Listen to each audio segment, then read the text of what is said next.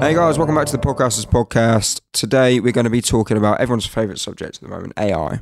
But the positives, how you can leverage AI as a podcaster. Yeah, it's our new drinking game, this, isn't it? Artificial intelligence. Sync one. um, right, so there's two main tools that you can use for these three sort of prompts, I suppose. So obviously, everyone's favorite, ChatGPT, and my favorite, which is Google's equivalent, which is Bard, B A R D. I think it's way better. Now, let's preface this and say AI show notes writers, AI transcriptions, AI editors aren't great. They are not really good enough to use still to use humans, right? We run a podcast agency, we have tested them all, we have spent money on them. They are just not good enough. And it still doesn't the, the problem is you still have to then proof it right? So if it's edited you still need to pay somebody to listen to all of it or do it yourself which is even worse because your time's really valuable. In which case it's not really saving much time.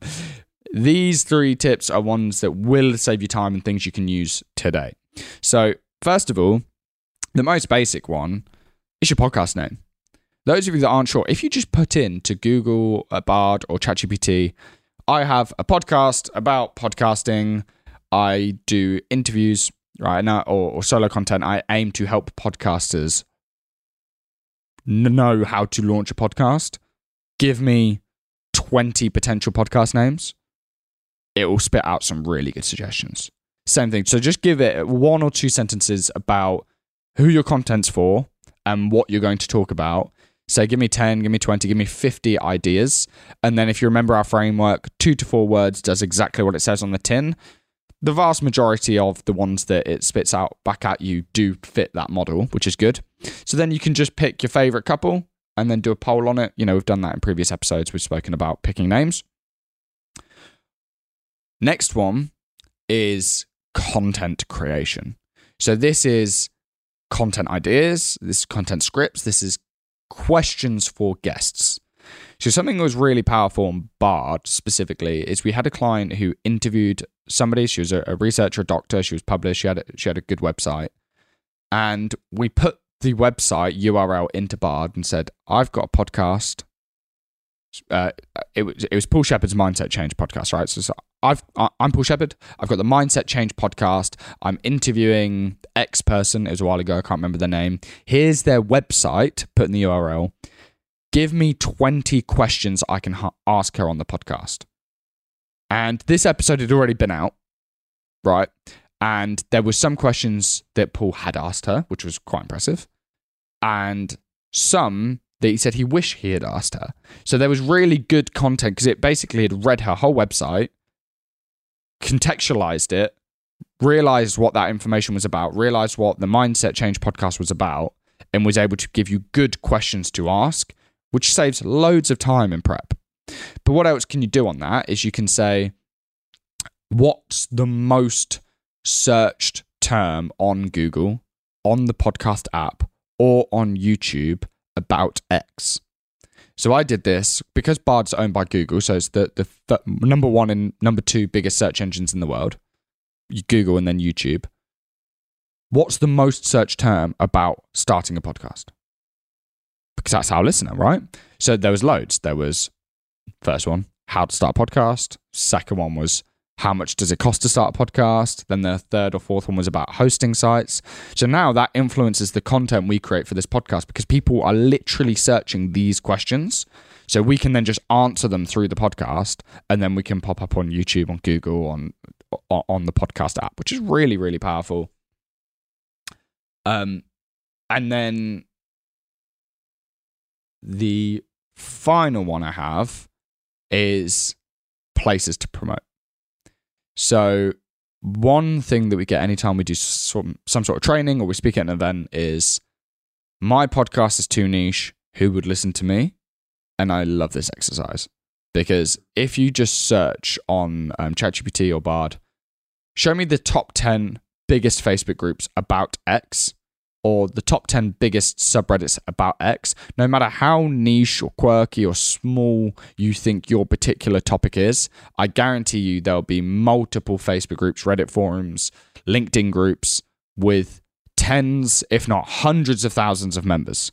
In which case, all of those people are people to promote with, promote to, sorry, collab with, or get inspiration from. Because if you go into those groups, you'll see a lot of commonly asked questions. Those podcast episodes. There'll be some well known people in those groups that are big contributors. Those would be great guests. There'll be a lot of people asking a lot of questions because perhaps they're a beginner. Those would be great people to promote your podcast to. And the best thing if you do it on Bard is it will even export it to a Google Sheet. So you can send that to your social media person or a, a VA and go, join all these groups on my account and start pitching my podcast. And it will literally show you dozens and dozens and dozens of these groups in order in a table base and tell you how many people are in those groups and a link to that group. So it is really, really powerful. It takes a lot of the legwork out of the planning and thinking of a podcast because you don't need to plan episodes again. You don't need to do much research on guests. And you don't need to think where to promote it. It just does all of that for you. I don't think there's anyone who could say, "Oh, I wouldn't get value from using AI to at least come up with content." Oh, that yeah. one particularly, because it's going to give you the questions, it's going to give you the content ideas that people want. Because realistically, it works, especially Bard. Like you say, if you go, um, what are people searching? It's going to literally tell you what your audience wants. Yeah. So the only better way of doing it is asking your audience directly. But sometimes they don't want to reply. Yeah. But guess what? AI will always reply. Yeah. So if it's one of those things, you're going to get left behind if you're not leveraging it. Don't take it too far and do an AI podcast, which I think is the worst idea I've ever heard. Oh, what when they use AI to like create Actually, host is like you can have a podcast without even hosting it. No one's going to listen What's to that. the point? It's an audio book. Uh, um, yeah. So I think there's so much of podcasting that AI will never be able to do, like the actual hosting element of it. You're not going to have that authenticity, but there's so many things it can do that you need to be leveraging now, especially the content thing, because why wouldn't you? If it gives you 10 ideas and one of them is, is one you haven't thought of before, but it's probably one of the biggest ones in there, then that's, that's something that it's taking you 30 seconds of time. And now you're going to get maybe hundreds of new listeners. So Oh, easily. Uh, I think one thing we've spoken about on this podcast a lot, especially when it comes to YouTube and repurposing clips, is reverse engineering your content. So, what is performing well on social at the moment or on YouTube? What are people searching for? Therefore, create content that they're searching for, or if you're interviewing somebody, ask questions that will make them sort of or prompt them to say the response that you want. So now you can well, before we were spending a lot of money on AI to not AI. We're spending a lot of money on SEO tools, things like SEMrush, TubeBuddy, things like that. But now you can go straight to Bard and be like, what are people searching for on YouTube? Like, what's the most search term within my niche? Right, here's my audience. What does this audience um, search for? Because it knows it has all of these data points about us. It's got billions of data points about every single one of its users. So now it's like, oh, okay, your ideal listener. Here are like the top ten most things they're searching this month. So okay, great. I'll create some content about that and I'll make sure to upload it quickly. So it's going to help increase how many people are listening to you purely because you know you're creating the right content. Because sometimes you don't know what people want.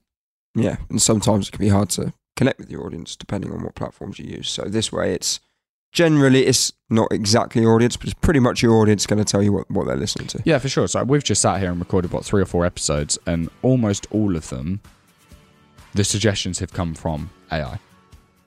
So there we go. AI telling us to talk about AI. Is that them like starting to take over the world? Yeah. Cheers, guys. Till next time.